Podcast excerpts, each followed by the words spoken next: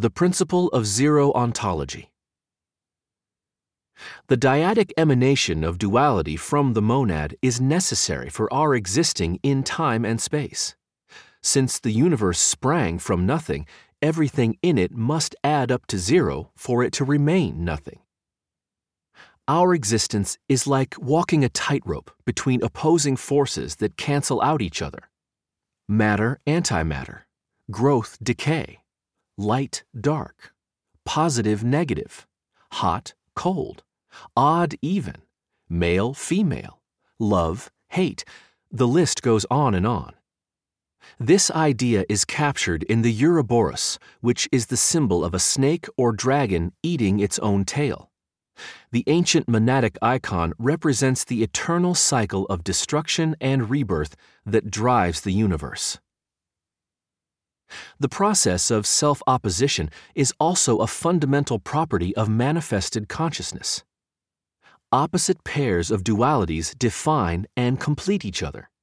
For example, as soon as we abstract from something beautiful the notion of beauty, there arises the recognition of ugliness as non beauty. They are conceptually born from each other. Even ultimates like being and non being produce each other in this way. In theoretical physics, this basic balancing principle is known as zero ontology. The mathematical parameters that describe matter, such as electric charge and angular momentum, all add up to zero. In fact, all the positive mass energy in the universe is exactly canceled out by its negative gravitational potential energy.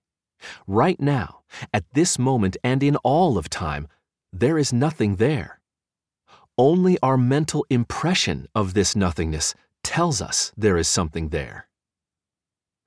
On the personal level, we are carried away in a raging binary sea of constant choices, swept along by waves of opposing forces. Sometimes we ride the crest of the wave, and other times we are caught in its wake. But the overall cycle is zero, whether we are talking about people's lives or the history of nations. Even our experience of consciousness itself waxes and wanes in a diurnal cycle of wakefulness and sleep. But it's in our experience of conscious and unconscious states that we realize the possibility of uniting opposites to return to the wholeness of the one mind or monad. The idea of union with the divine source through denial of material attachments and worldly behavior is a common thread in most religions.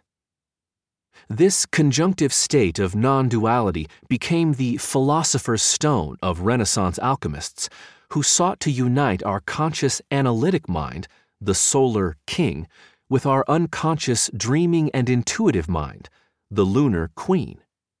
The union of the king and queen was the sacred marriage, and the birth of their child was the dawn of a mercurial androgynous consciousness.